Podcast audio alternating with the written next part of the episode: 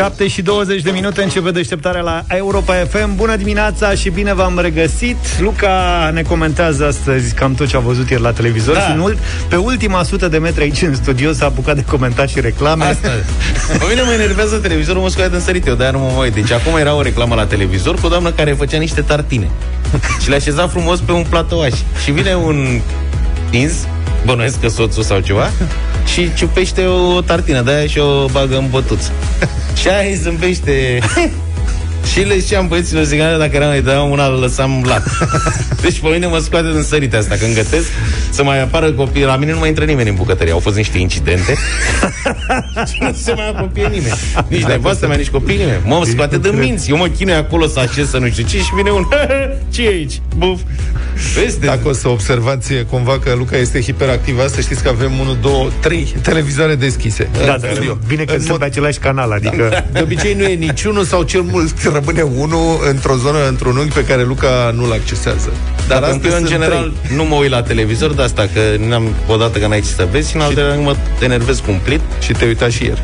Da, aseară m-am uitat un pic la știri și în deschidere a fost ceva cu consultările de la Cotroceni Da, sunt consultări la și cu Cotroceni. participarea la aceste consultări a celor de la AUR, Da.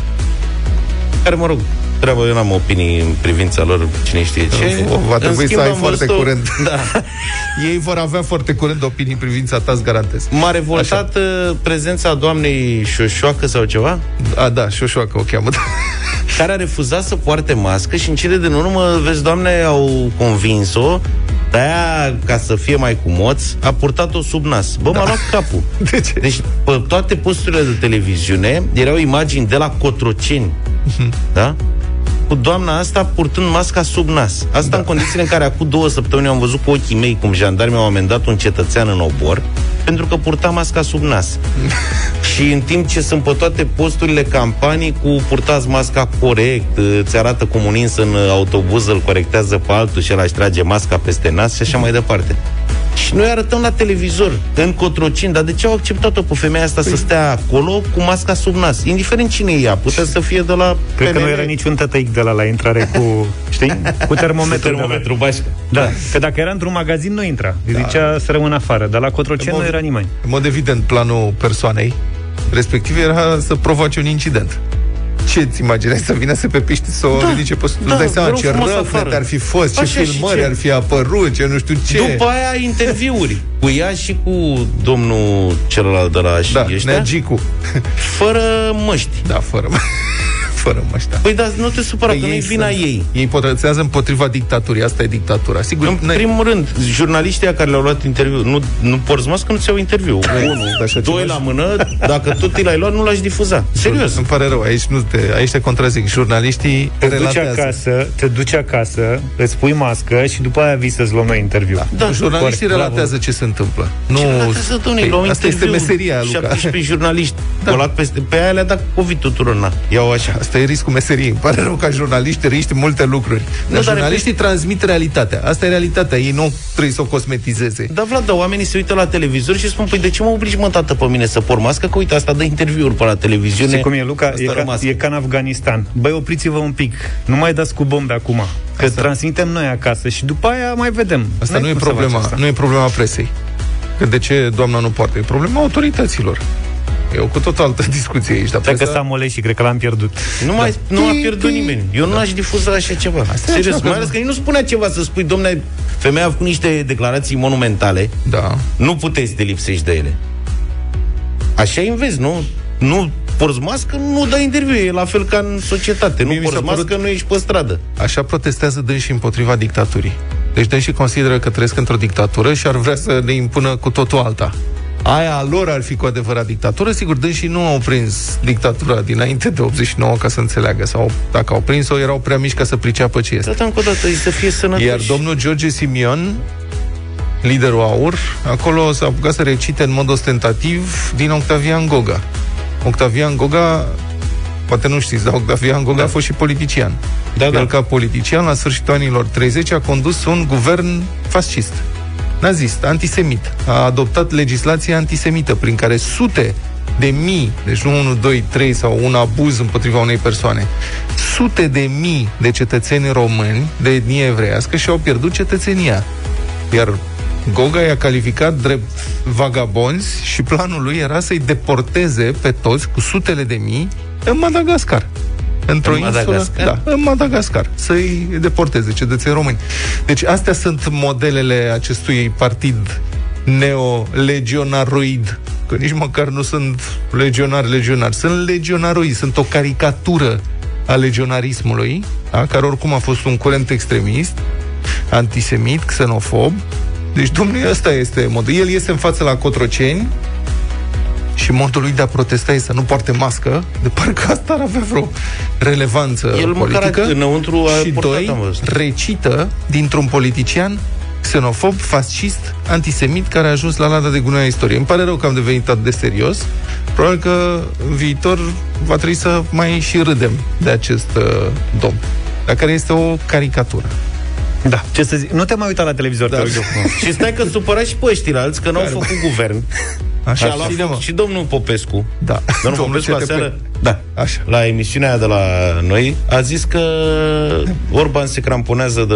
Deci a ascultat și radio. Da, da, da, da, da. Mă, Au ieri ai fost- fost consumator media total. Ieri am fost pe toate Vezi mă, alea. ce se întâmplă când cade Gmail? Auzi, cred că n-a gătit Google. ceva. Și a să- fost un prim ascultător E și de cu asta neoprit. închei, care a zis foarte bine și rezonez cu el. Bă, nene, se prefigura de un an de zile rezultatul ăsta al alegerilor, mas o menos, sigur, depinde de procente. Așa, Dar așa, în linii așa. mare aia era. Mă rog, în fine, așa. Și care e Și a problema? spus ascultătorul, dar ce se negociază acum? Adică PNL și USR, care sunt gen tabăra Păi pentru că în română există un proverb. Poți să fii în pielea ursului din pădure și să negociezi înainte. în Acum linii se mari. negociază. Adică ei acum să zici că s-au cunoscut prima oară. Doamne, uite ce, ce veste au ieșit alegerile. Așa, hai să facem un guvern. Coalițiile de guvernare se negociază pentru că presupun uh, împărțirea unor răspunderi foarte serioase. Vine o perioadă foarte dificilă pentru România.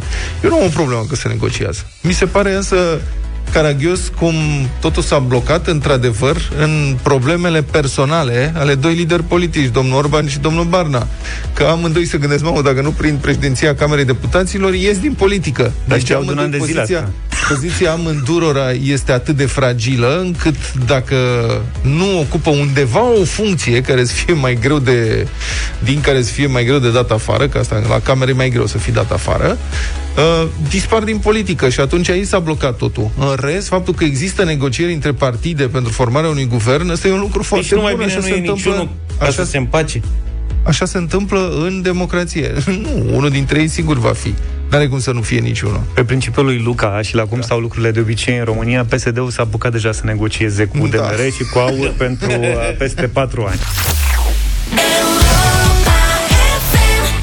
N-am mai auzit de mult Poker Face. A fost o întâlnire superbă cu Lady Gaga. 7 și 36 de minute Cu sărbătorile tot mai aproape și cu curcanii de la Peneș, curcanul drept premiu, declarăm deschis operațiunea Curcanul de astăzi. Un curcan imens de aproximativ 16 kg. De aici, din România, așteaptă să plece către cel sau cea care ne face poftă în timp record în deșteptarea cu cel puțin 6 rețete cu carne de curcan enumerate în 20 de secunde. Carnea de curcan are mai puține grăsime, are un conținut ridicat de proteine și vitamine și este foarte sănătoasă. În plus, cea de la Peneș Curcanul e crescută la noi, în țară, cu îndemnul consumă carne de curcan românesc. Verifică originea pe etichetă. Mai bun e curcanul de lângă casă decât cel migrator, cum s-ar zice. să înceapă concursul, hai să vedem cine intră în direct la 0372069599, număr cu tarif normal. Încercăm cu Cerasela. Bună dimineața, Cerasela! Bună dimineața! Bine ai venit la Europa FM, ce faci? Hai, scoal. Bine, acasă. Foarte bine ca acasă. Știi, uh, știi să gătești curcan? Da, în principiu da. În principiu, da. Zine în 20 de secunde 6 posibile rețete de curcan. Începi acum.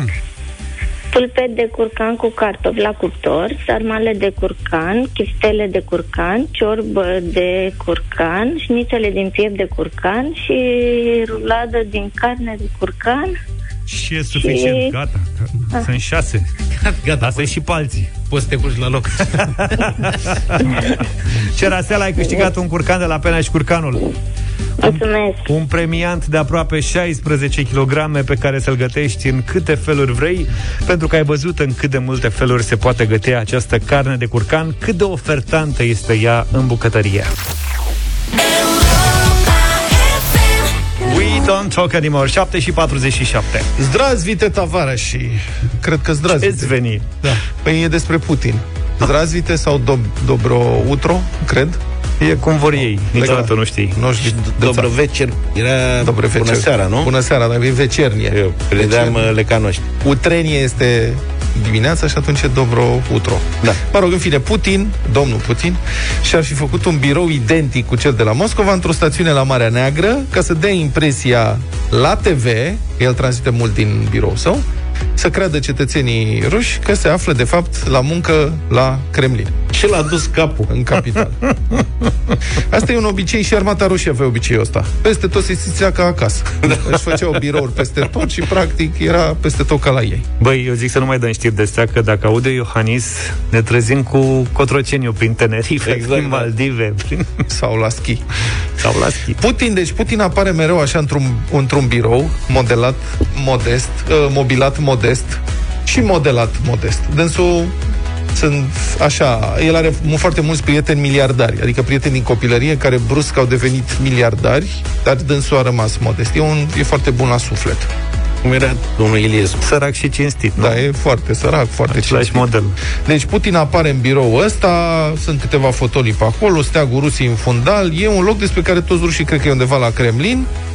Posibil, dar de ce doar acolo, când vorba aia ești sărac, cinstit și modest, dar ai foarte mulți prieteni miliardari, astfel încât poți să-ți construiască palat la Soci, de exemplu. Soci este o stațiune pe malul Mării Negre, în Crimea, frumos acolo, călduș. Jurnaliștii de la New York Times au investigat înregistrările publice ale zborurilor efectuate de avioanele prezidențiale ale Kremlinului, Adică s-au uitat, domnule, pe unde zburau avioanele lui Putin uh-huh. când el zicea că e la Moscova și nu, nu se lega. Adică zborurile alea nu aveau legătură cu ce spunea Cu realitatea din, de la televizor. cu realitatea de la televizor. Sursele anonime au confirmat uh, și, mă rog, susțin că există un birou duplicat la Soci.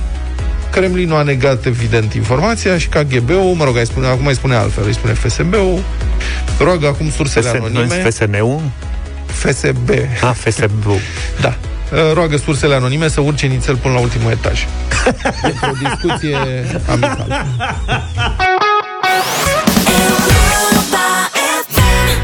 Europa FM 8 și 10 minute Bine ați venit în... Republica Fantastică România la Europa FM. Să vorbim nițel despre salarii și mai ales despre pensiile speciale din Republica Fantastică România. Am mai făcut-o și din păcate probabil că o să o mai facem, pentru că nu există niciun semn că situația asta scandaloasă s-ar putea schimba cu adevărat.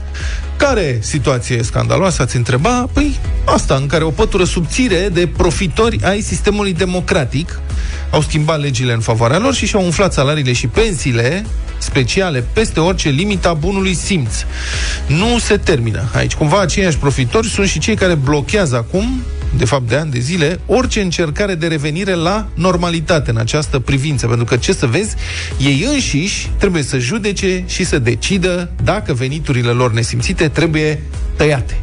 Deci, cum ar veni să-ți tai singur pensia specială care va să zică, magistrații amână cu repetiție discutarea reducerii veniturilor, vorbesc de cei de la CCR, în acest timp și nu doar, de fapt. Asta e o dezbatere care ar trebui purtată în mod serios, cinstit, onest și cu multă responsabilitate în lumea magistraților.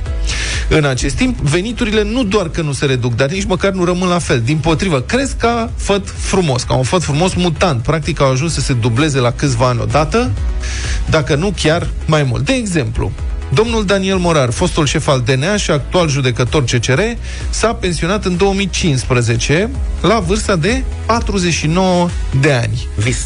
Dânsul beneficia atunci, pe lângă salariul de judecător CCR, care era de 201.000 lei, și asta pe an, și de o pensie specială de 57.000 de lei. O să rotunjesc, că sunt 260. Patru ani mai târziu, pensia specială a domnului Daniel Morar a ajuns la 359 de mii de lei. Deci o creștere de 523%. Dar pensia domnului Morar nu este nici măcar cea mai mare pensie specială pe care o încasează un judecător CCR. Site-ul ziare.com a făcut o documentare extinsă din surse publice din surse publice. Deci nu a făcut rost cumva de fluturaj de salariu, mod ilegal. Sunt surse publice, declarații de avere. Deci, cea mai mare uh, pensie, evident, o are fosta șefa în altei curți, Livia Stanciu, 454.717 lei, peste 93.000 de euro. În 2017, pensia dânsă era de 304.000 lei. Deci o creștere de 150.000 de lei. Președintele CCR, domnul Dorneanu, are și dânsul pensie specială aproape egală cu Oliviei Stanciu, 454.068 de lei, însă dânsul a beneficiat și de pensia de fost parlamentar, 75.396 de lei. În 2017, pensia specială a domnului Dorneanu era de 159.000 de lei. Un an mai târziu, în 2018, pensia a crescut la 322.000 de lei. Și acum vorbim de niște creșteri care în în lumea reală sincer, nu sunt posibile decât dacă dai o lovitură la bursă, adică dacă ești managerul unei companii extraordinar de performante, un startup cu o idee genială pentru oamenii reali, astfel de creșteri de 100% a venitului într-un an, în sal- la salariu mă refer, da, da. nu există, mai ales când vorbim de salarii atât de mari. Adică dacă vorba aia e salariu minim pe economie și poate anul următor îți mai dă patronul 10%, zici că ai câștigat 10% în plus. Dacă îmi dai o pensie de uh, 7-8 mii de pensie, de 7-8 mii de, lei, de euro pe lună să ți se dubleze într-un an e ceva de neimaginat. Și Bun. pensionat la 49 de ani, adică... Plus asta. Șeful CCR, mă rog, am mai vorbit despre asta, dânsul mai are și alte venituri, ele sunt legale. Deci nu spunem nicio clipă că aceste venituri încalcă legile. Legile sunt de așa natură încât permit astfel de venituri în România acum. Domnul Dorneanu a avut un, o, o carieră politică importantă, a fost parlamentar, a fost președinte la Camera Deputaților, mă rog, e acum la CCR, magistrat și așa mai departe și ca atare cumulează multe venituri din multe surse. Deci veniturile lunare, pensii, salariu judecător, salariu de profesor, toate ajung la circa 16.000 de euro lunar. E practic cât, aproape cât șeful Cursii Supreme al Statelor Unite ale Americii. Remarcă ziare.com, etc., etc. Mă rog, trebuie să, să fim mândri. Da, suntem foarte mândri. Putem, puteți să intrați uh, pe site, pe ziare.com, să citiți acolo toată documentarea. Acum, o să vă dau și alte explicații. Deci poate ați uitat, dar o lege care impozitează cu 85% pensiile care depășesc 7.000 de lei pe lună a fost contestată la CCR a contestat-o avocatul poporului și au contestat-o, a contestat-o, uh, au contestat-o judecătorii de la înalta curte de casație și justiție. Adică cei afectați de o eventuală impozitare. Deci s-au dus și au spus nu, încalcă legea, nu se poate, deci nu există posibilitatea asta. Ei bine, contestația a fost discutată de CCR, și judecătorii CCR ar fi afectați de această impozitare cu 85%. CCR a amânat până acum de patru ori să o ia în discuție. Nu știu cum să o ia. Nu știu cum să o întoarcă. Da, eu am anticipez așa cam cum vor decide judecătorii de la Curtea Constituțională în privința tăierii propriilor pensii. Da, nu vreau să mă arunc, că sigur justiția e independentă în țara asta. Revenind, acum, ideea pensiilor speciale pentru magistrație a apărut spre sfârșitul anilor 90 când România se pregătea să adere la structurile euroatlantice și pensiile speciale au fost prezentate ca o măsură de a asigura independența și siguranța magistraților și rezistența în fața tentativelor de corupție. În esență, ideea este corectă. Pentru că mai bine plătești ca societate, zic, ceva mai bine judecătorii ca să-i ferești de tentația corupției decât să te zgârcești la salariile și pensiile lor și să distrugi statul de drept cu o justiție coruptă. E ca și cum mai spune să desfințăm alegerile că ne costă mult. Nu, asta e o democrație, are costuri și trebuie să îți asumi costurile astea. Costuri pentru alegeri, anumite categorii să fie mai bine plătite, e în regulă principiul în sine. Dar Principiul acesta, corect în sine, a fost pervertit apoi prin nenumărate intervenții și mite politice, astfel încât s-a ajuns la aberații revoltătoare care au efectul invers acum. Adică societatea își pierde încrederea în magistrați pe care a ajuns să-i vadă ca pe o bandă de profitori. Unii care refuză să corecteze aceste aberații. Pentru că, da, societatea ar putea accepta ca magistrații să fie plătiți mai bine, poate să iasă la pensie mai devreme, să aibă pensii mai mari. E în regulă, depindem de ei pentru funcționarea statului de drept. E în regulă. Dar uh, modul în care uh, aceste pensii au fost crescute și și le-au crescut prin intervenția unor parlamentari interesați, ăsta este scandalos. Și asta afectează credibilitatea Breslei. Mai precis, să luăm un caz concret. Iată cum a crescut pensia ju- fostei judecătoare Magdalena Iordache, fost judecător la Înalta Curte de Casație și Justiție. Dacă numele vă sună cunoscut, doamna Iordache, nu greșiți, e soția foarte bine cunoscutului domn Florin, altă întrebare, Iordache.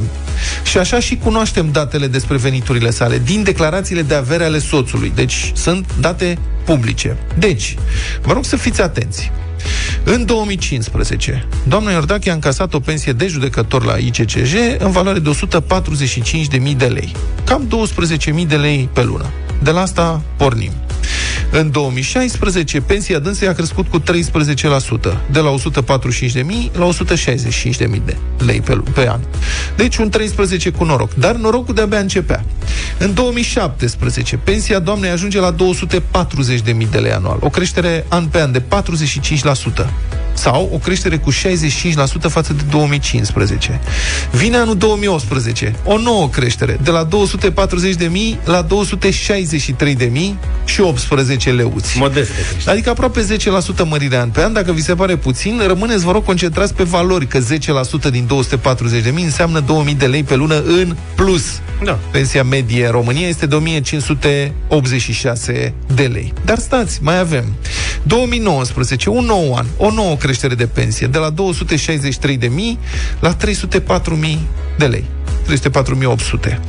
Adică o mărire de încă 15% pe an. Deci, practic, încă 3.500 de lei lunar. De două ori și jumătate pensia medie din România, doar mărirea. Și doar în 2019.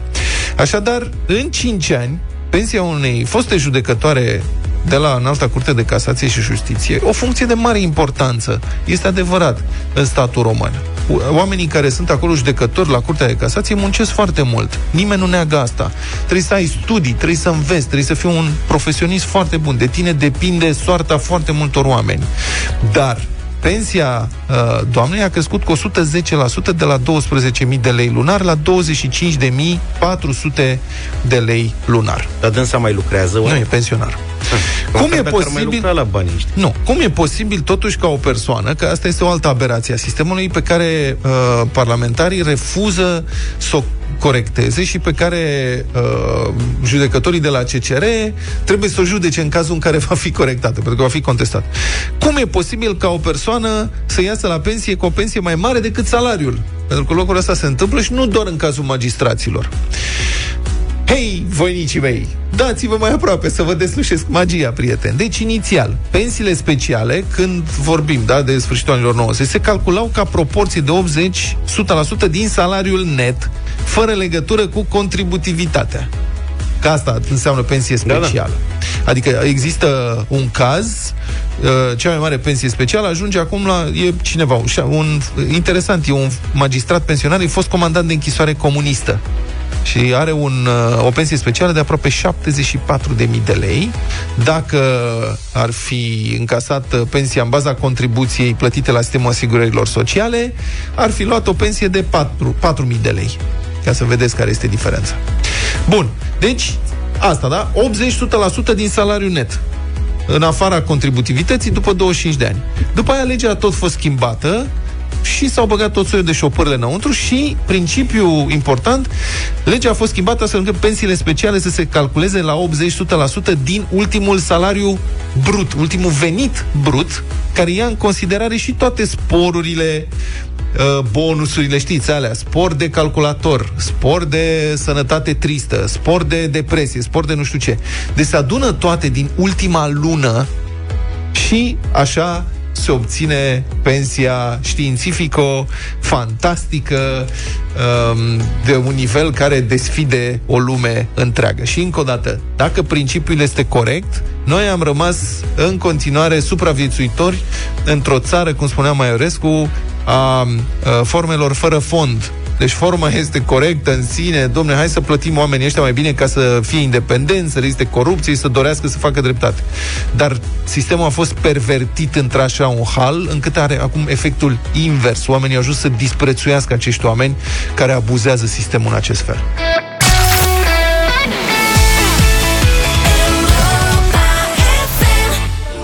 Chris Cab și Pharrell Williams Cea mai bună muzică de ieri și de azi la Europa FM 8 și 36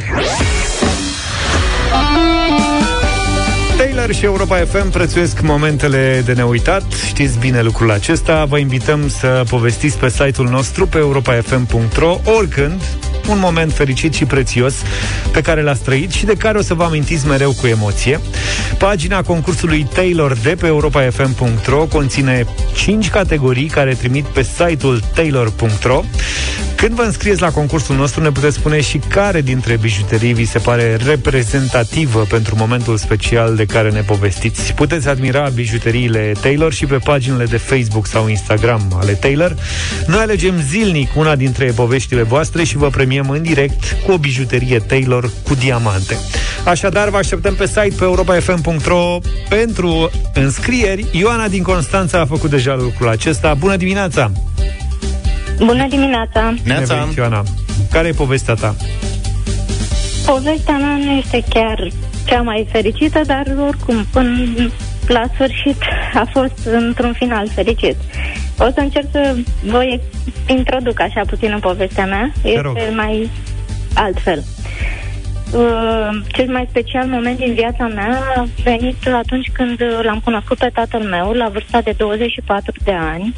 Uh, Părinții mei s-au cunoscut pe vremea comunismului, când lucrurile erau puțin complicate, dacă te îndrăgosteai de cine nu trebuia. Așa a fost cazul mamei mele, atunci când s-a îndrăgostit de tatăl meu. Uh, Bunicul era medic veterinar, iar părinții mamei mele erau muncitori la fermă, la în agricultură, oricum, alt nivel, ca să zic așa. Au urmat doi ani de relație pe ascuns, în care ei s-au văzut, s-au plăcut și am apărut eu. Atunci au devenit lucrurile foarte complicate. Părinții tatălui meu au fost total împotriva relației și nu a fost de acord. Uh, i s-a impus să renunțe, a zis că nu se poate să te căsătoresc cu această fată. Uh, a venit mai recunoscut la maternitate, iar după aceea, 24 de ani, nu am, ști- nu am știut nimic. Am știut unde locuiește, știam ce face, cum este, dar nu, știu, nu l-am văzut, nu ne-am întâlnit.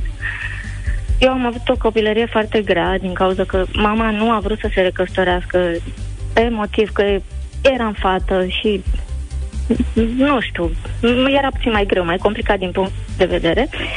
Și uh, m-am trezit în noaptea de revelion cu un mesaj uh, semnat uh, în care scria la mulți ani, îți doresc tot binele din lume, tatăl tău.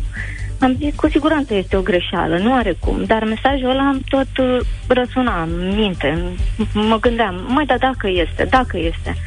Și m-am hotărât după câteva zile să sun pe numărul acela cu intenția de a-i spune persoanei respective că a greșit numărul, să-și trimită unde trebuie, nu mesajul. Și când am sunat, mi-a răspuns și mi-a zis, nu, n-am greșit numărul, sunt eu tatăl tău și vreau să te cunosc, să-mi cer iertare pentru toți anii ăștia în care nu te-am căutat. Și atunci am fost puțin, uh, nu știam, că eu uh, uh, îmi doream, dar eram foarte supărată pe el pentru toți anii în care ne-am chinuit și a fost foarte greu. Uh, am acceptat și am zis ok, hai să ne întâlnim. Deci nu vă zic momentul ăla în care ne-am întâlnit a fost foarte greu. Uh, ne priveam, ne uitam unul la altul, ne gândeam, Doamne, de ce? Sau cel puțin eu așa. Așa mi-a zis și el că simțea. Că, că vroia să mă să mă țin în brațe, dar nu putea, că deja trecuse prea mult timp, mereu i-a fost frică să mă sune, mereu s-a gândit că o să-l judec. Când am fost copil, a zis că nu o să înțeleg, a așteptat timpul ăsta atât de lung. Nu știu, nu l-am înțeles într-un final. Ideea este că întâlnirea noastră a fost ceva, nu știu, nu știu să vă explic, ceva, s-a oprit timpul acolo, pur și simplu am simțit amândoi chestia asta, s-a oprit și nu, nu respiram. Eram ceva... Ioana, v-ați mai văzut? Ați continuat relația tată-fică? Da, da, da, am continuat, ne-am mai văzut. El locuiește în alt oraș, nu ne vedem chiar așa de des, să zic, dar mă sună periodic, vorbind la telefon. Într-adevăr, relația nu este ca o relație adevărată, pentru că, nu știu, dacă el a fost atât de mult în lipsă, nu simt chiar atât de, nu știu cum, ca și cum, ca un tată, cred, adevărat, pentru că nu știu oricum ce înseamnă tată, de fapt. Of, greu. Ce poveste puternică. Poveste da. de viață, da. Ioana, da, îți mulțumim că ai avut în primul rând puterea să povestești toate lucrurile astea la radio în direct acum. Este prima dată oricum și cred că și ultima, pentru că e foarte greu. Mi-e greu și oamenilor din jurul meu să le spun lucrurile astea, dar Ăsta e un moment prețios pe care îl așteptăm uh, pe site-ul nostru pe europa.fm.ro. Mulțumim, Ioana, te felicităm. Să știi că te premiem în direct cu o bijuterie Taylor cu diamante. Iar pe voi, prieteni, vă invităm să descoperiți în continuare bijuteriile Taylor și să prețuiți momentele de neuitat. Meriți cu prisosință această bijuterie care să-ți marcheze povestea asta de viață pe care ne-ai împărtășit-o și îți mulțumim.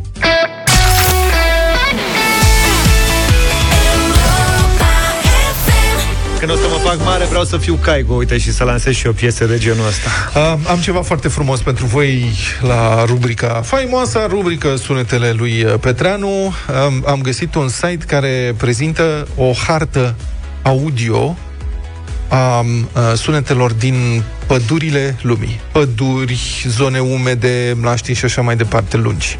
Ce tare e asta! Da, foarte mișto. Este făcut uh, cu ocazia, site-ul este făcut cu ocazia unui festival de ăsta... Al pădurarilor. Hippie, cred că da.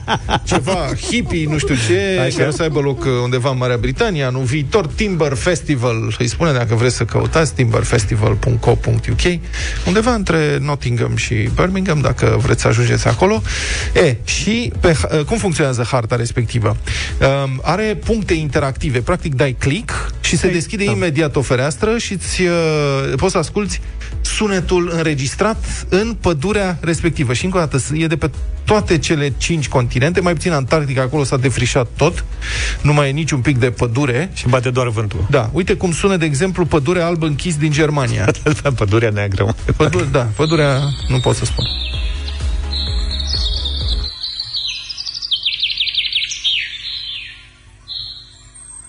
Foarte mișto de ascultat. Ce liniște acolo. Vampiro, da. Toată lumea împăcată.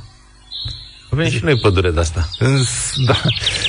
Asta e o pădure europeană. Uite, de exemplu, zonă umedă Mlaștini, în statul New York. Mac. Da.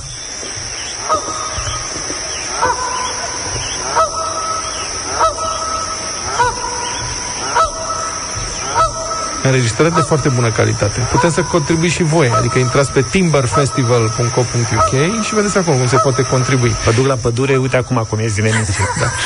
Lemuri în Madagascar. Ăștia buni.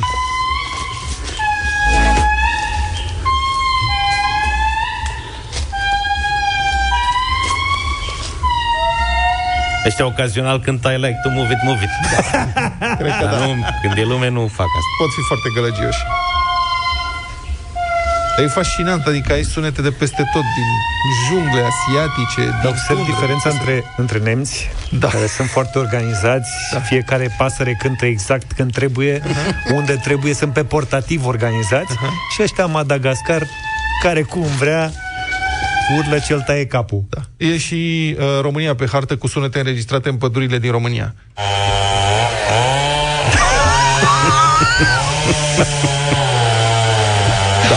Nu-i de râs. Nu e de râs, din păcate. Nu, asta e o, e o glumă proastă. Nu sunt. Deși ar putea să fie foarte întemeiată. Nu sunt. Uh, sunt chiar sunete înregistrate din pădurile din uh, România, contribuții, mă rog, ale unor ascultători. Da, nu deci... e pădurea Băneasa, deci da. dacă vreți să aveți parte de surpriză, nu. România are două înregistrări pe hartă. Sunt foarte multe. Interesant, pe măsură ce te duci în lumea civilizată, oamenii contribuie mai mult. Deci în vestul Europei sunt foarte multe înregistrări. Statele Unite sunt cele mai multe, puține în Africa, foarte puține în Rusia. Cu bunăstarea Apro- oamenilor apare și da, preocuparea, preocuparea pentru vieții. lucruri de-astea mm-hmm. frivole. Da, apropo de registrări, mai are din când în când înregistrări Cătălin Tolontan. Nu știu dacă astăzi are vreuna, dar are rubrica astăzi la Europa FM. În câteva minute după știri ne întâlnim cu Cătălin Tolontan.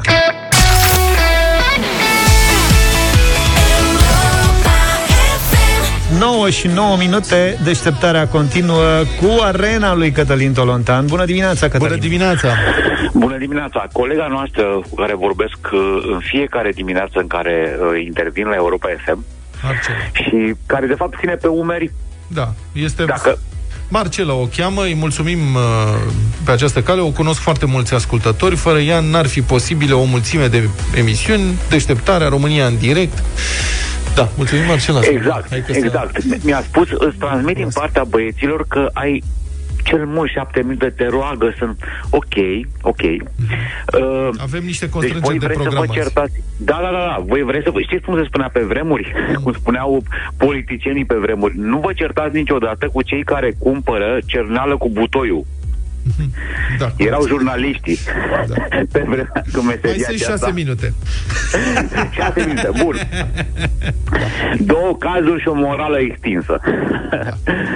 Din păcate, da, sunt două cazuri care pot fi puse cap la cap astăzi, două informații pe care oamenii merită să le, să le afle.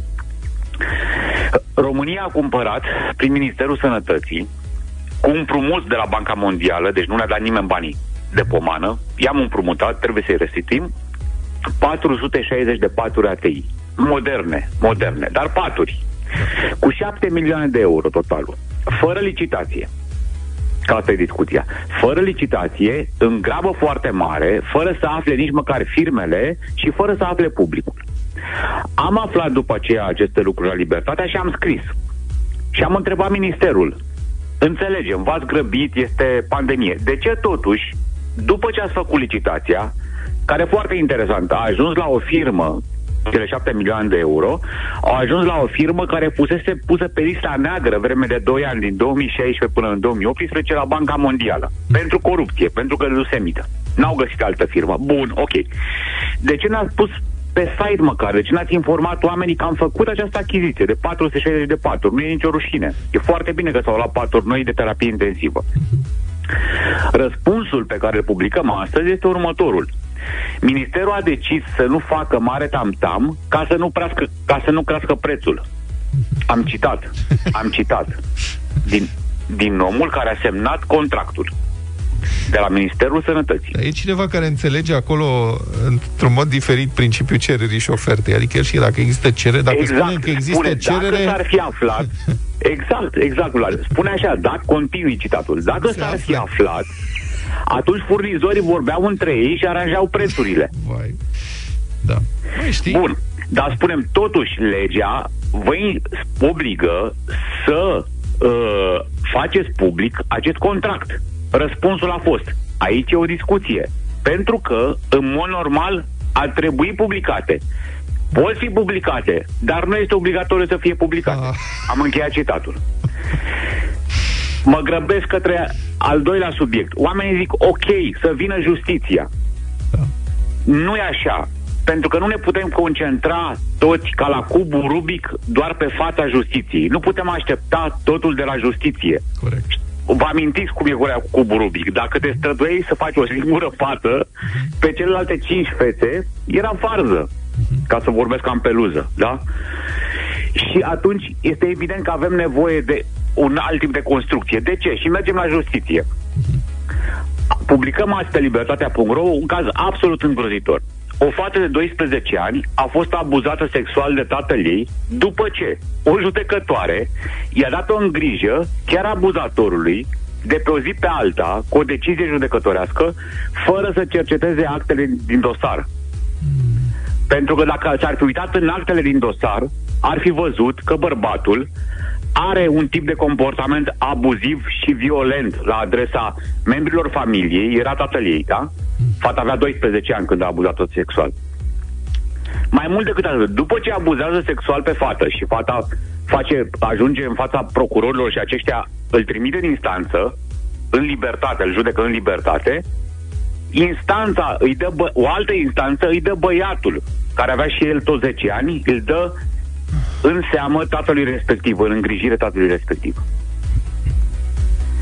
Da. Oarecum Asta se- este cum se poate uneori explica justiția asta? în care ne punem toată speranța. Da, bun. Uneori, nu e întotdeauna, dar Nu, uneori, uneori. Ceea ce vreau să spun este că nu putem miza, fără participarea cetățenilor, pe niciun fel de societate și de dezvoltare a acestei comunități democratice, pentru că nu există salvatori. Nu există. Dacă ne concentrăm toți pe fața guvernului, vom rezolva câteva lucruri din guvern și justiția va face altceva. După, și așa mai departe. Dacă ne concentrăm doar pe justiție, observăm că uh, uh, fac licitațiile, de fapt nu fac licitațiile ca să nu fie tantam. Da.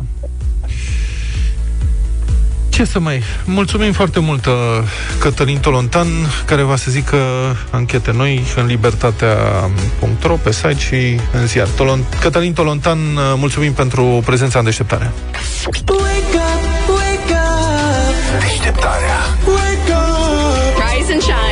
fiecare dimineață la Europa FM. 9 și un sfert. Ce dată ia Luca? 15. 15. Încă puțin, numărăm, numărăm, încă puțin și vine Crăciunul. Acum că ne apropiem de sărbătorile de iarnă, intrăm și noi în atmosfera de sărbătoare și de vacanță și ni se pare foarte potrivit să lansăm în deșteptarea o nouă discuție despre bunele obiceiuri de Crăciun. Ne-am gândit să facem așa. Noi, eh, voi ne spuneți la radio câte un obicei bun de Crăciun de-al vostru, iar noi, împreună cu partenerii de la Hochland, premiem cel mai interesant, inedit, emoționant sau convingător mesaj al zilei. Poate e vorba despre ceva ce puneți neapărat pe masă, dar poate nu. Poate e faptul că vă vedeți cu familia, cu copiii, poate aveți alte obiceiuri frumoase în aceste zile. De obicei, Luca are ca obicei masa de Crăciun. E foarte importantă. Nu a reținut bine? Plecarea. Perfect. Dar voi ce obiceiuri aveți? Sau ce povești legate de un bun obicei de Crăciun ne puteți spune?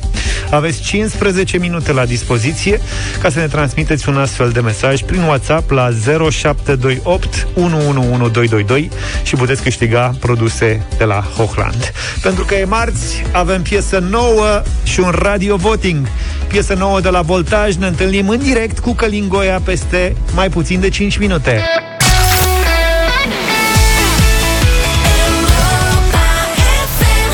Și tot ce mi-aș dori ar fi ca într-o zi, la întrebarea mea, ea să-mi răspundă da, la bine și la greu, voi fi aici mereu doar pentru ea. E doar un, uh, o, o, un fragment din uh, piesa Voltaj despre care am vorbit mai devreme la Europa FM. Am zis că Voltaj lansează azi o piesă nouă, însă eu cred că lansează o declarație de dragoste. Bună dimineața, Călin Goia! Salut, Călin! Hey, Călin! Bună dimineața, bine v-am găsit. Ce faci? Cine, cine a fost inspirat în trupă de data asta?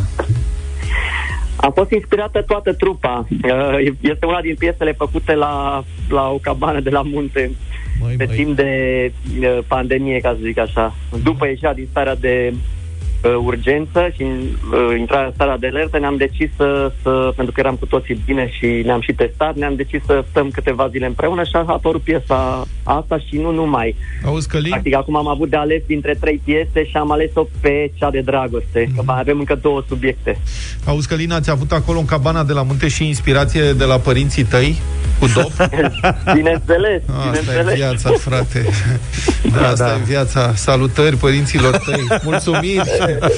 E dor de tine Mulțumesc, și de sunt ei. sigur că vă ascultă, că le-am spus că o să fiu în direct și ei Da. sunt toți salutăm, mari îi salutăm. ascultători. Să rămână, Doamnă, ai bună ziua, voștri. domnule.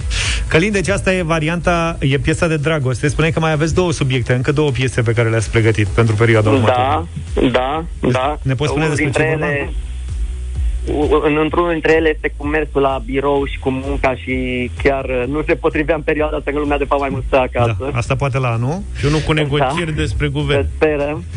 Și asta e o piesă uh, despre copii.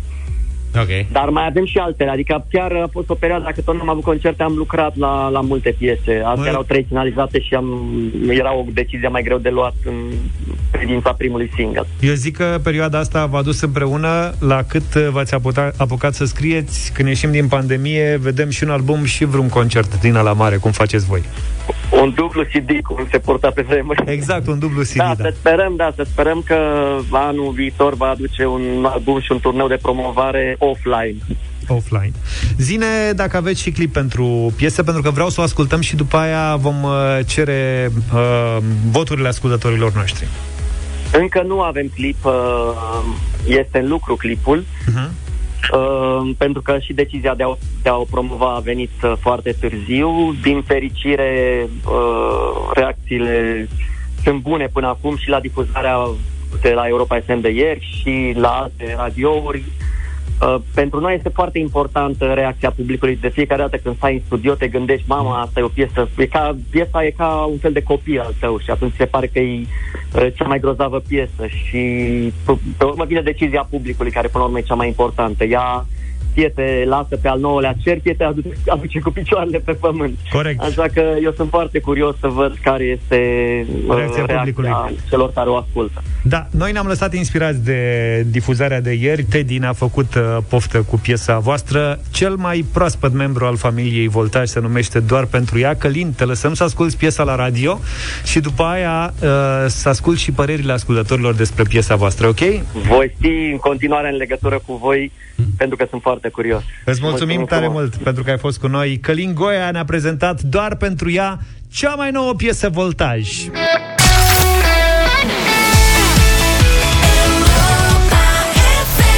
Doar pentru ea, cea mai nouă piesă Voltaj a fost în deșteptarea la Europa FM 0372069599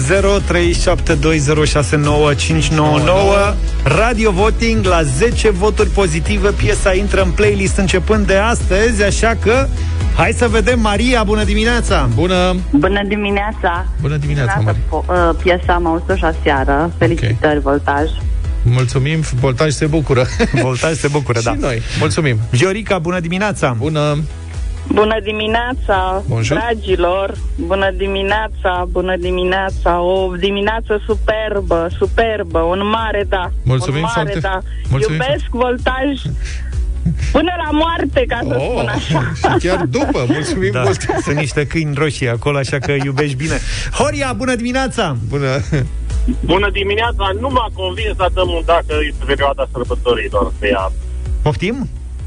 Am zis că nu m-a convins melodia ta, dăm un da. A, pentru că suntem în perioada asta. Bine, o mai asculti, Bine, hai. da? Îți mulțumim tare mult, îl uh, notăm ca un vot uh, pozitiv din partea lui Horia. Vasile, bună dimineața! Bună! Hei! Bună dimineața! Salut! Un mare da! Bun, mulțumim! Bravo, Căline! Bine, tată! Bine, tată! Bine, tată! Cum a Bravo, sunat Căline. asta bine? Dănuț, bună dimineața! Bună dimineața, un mare da, doar pentru ea. Doar okay. pentru ea. Mulțumim. Vezi, nu, Cinci. ce, cum ne ajută băieții ăștia să facem declarații de dragoste? Deci nu trebuie am să ne depa- mai chinuim. Luăm piesa de la Voltaj, îi dăm play și am... Da, e un truc mai vechi, alții l-au încercat mai de mult. Deci am depășit 5 voturi. Da, nu poți să te duci cu o piesă veche. Eu asta vreau să spun. Pozitive. Florin, bună dimineața! Salut, Florin! Da, bună dimineața, salutări băieți! Să trăiești! Voltaj Forever, bineînțeles, 20 de da, exact cum i-am spus și la Teddy aseară. Mulțumesc! Da, din vă, județul Florine. Bune, Dora! Bune, Aveți gust, aveți miros, băieți! Mulțumim, Florine! Sărbători cu bine! Ia zi. Da, da, da. el, da. Gabriel, ești în direct cu noi, bună dimineața! Salut! Alo, bună dimineața, Gabriel! Te Salut! ascultăm! Cum să nu-i dau eu lui Călinuț un da? Aia, dacă e din Cluj, am eu, nu se poate! păi de Nu se Cluj, poate băi. altfel! Da. Șapte voturi acum, oi! E bine, Dan, e și el în direct cu noi. Bine venit, Dan de la Dan! Cluj, Dan de la Cluj, tot pentru Călin, pentru ea, pentru voi și pentru noi. Un mare da, cele bune, sărbători faine. Sunt și multe mesaje care votează da și e tare unul, unul de la Teo care zice Domne, nu pot să sun că doarme soția Ți-e frică? a? Mihaela, bună dimineața! Bună! Bună dimineața, un mare da pentru Călin și sărbători cu bine.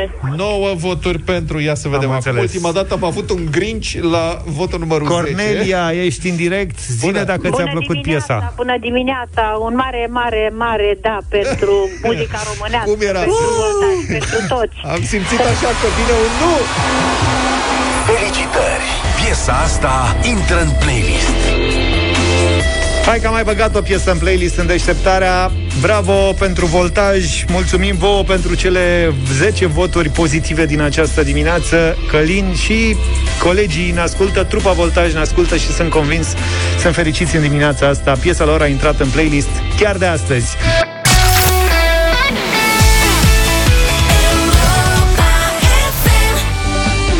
Și ne-am întors în deșteptarea cu ceea ce vă place vouă cel mai și cel mai mult, concursul de la Hochland. Am revenit uh, așadar la concursul nostru, ne-au sosit multe mesaje cu obiceiurile voastre de Crăciun. Încep eu sau încep tu, Luca? Încep eu cu un, un obicei inedit. Ia. Eu îmi cumpăr în fiecare an o plasă din aceea cu un kilogram de portocale. Mă așez în fund lângă brad și le devorez, pierzându-mă în nostalgia trecutului. Când eram copil, primeam doar o portocală și mi se scurgeau ochii după portocalele fraților mei. Atât de aromate și speciale mi se păreau și cojile lor îmi plăceau. Acum, zâmbind în noaptea de ajun, îmi mai desfac câte o portocală, zâmbesc cu sadism și cu satisfacție și îmi spun Ia, Cami, mănâncă-le toate, sunt doar ale tale. Bravo!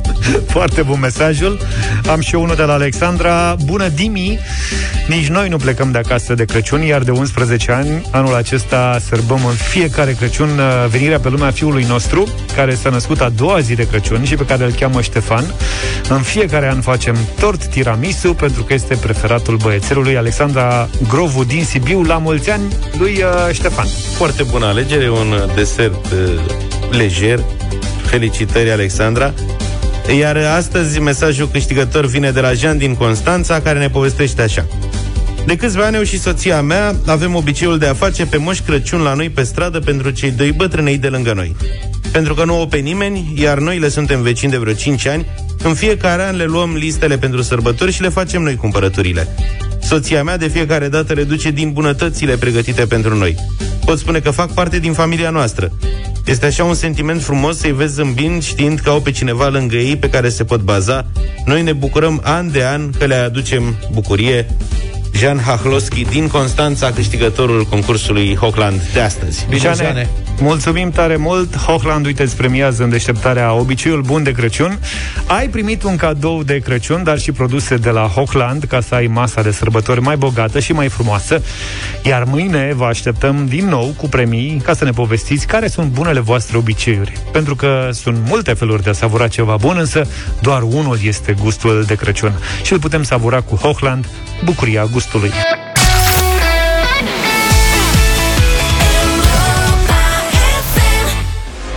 9 și 48, Madlena Zilei în deșteptarea.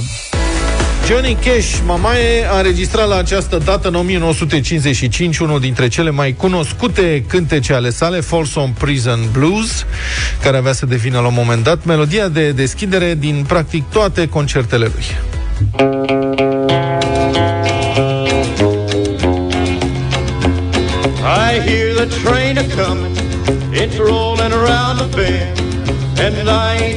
The sunshine since I don't know when. I'm stuck in Folsom Prison, and time keeps dragging on. Unul dintre versurile cele mai șocante din cântec este Citez, am împușcat un om în Reno Doar ca să-l privesc cum moare Întreba ce a venit ca să scrie așa ceva, a spus că pur și simplu s-a gândit la cel mai îngrozitor motiv pentru care cineva ar comite o crimă și asta i-a venit în minte. Johnny Cash a explicat mai târziu că inspirația pentru piesă i-a venit pe când era în serviciul militar la baza aeriană americană din Landsberg, în Bavaria, care ea însă își fusese folosită drept închisoare într-o vreme, că oricum mare diferență între armată și pușcărie nu e, asta știm unii dintre noi, O colegii parte, da. habar n-au despre ce e vorba. Bun, uh, povestea lui Johnny Cash sună foarte frumos, dar adevărul că inspirația lui a venit de fapt din copierea aproape integrală a melodiei și versurilor unei piese lansate cu 2 ani mai devreme, în cadrul unui album cu o circulație ceva mai redusă. Este vorba de piesa Crescent City Blues, care sună așa. I hear the train a comin', it's rolling round the bend, and I ain't been kissed, Lord, since I don't know when. The boys in Crescent City don't seem to know I'm here. aceeași linie melodică, a crescut ritmul și a schimbat câteva versuri. Some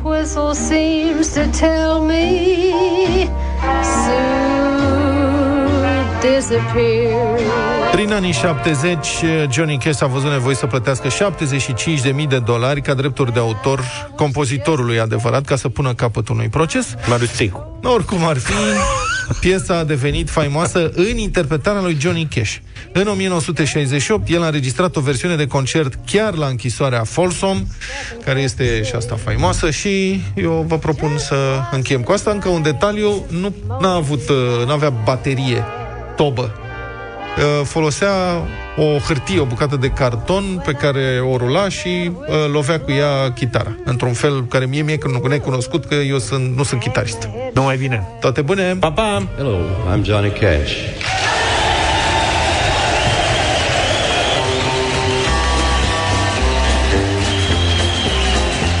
I hear the train a coming, it's rolling around a bend, and I ain't seen the sunshine since I don't know when. I'm stuck in Folsom Prison, and time keeps dragging on. But that train keeps a rolling on down to San Antone. When I was just a baby, my mama told me, son, always be a good boy, don't ever play with guns. But I shot a man in Reno just to watch him die. When I hear that whistle blowing, I hang my head and cry.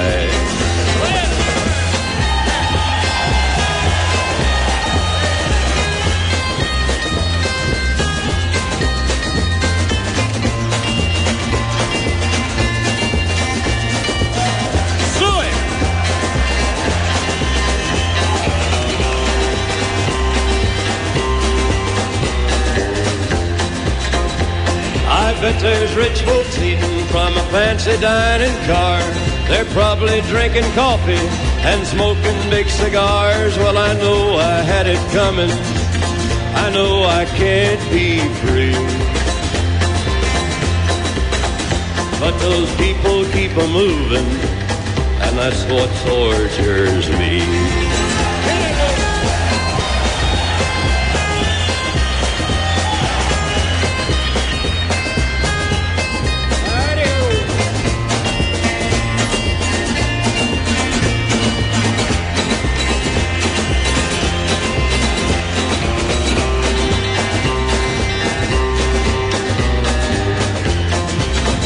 If they freed me from this prison, if that railroad train was mine, I bet I'd move it on a little farther down the line, far from Folsom Prison. That's where I want to stay. And I'd let that lonesome whistle blow my blues away.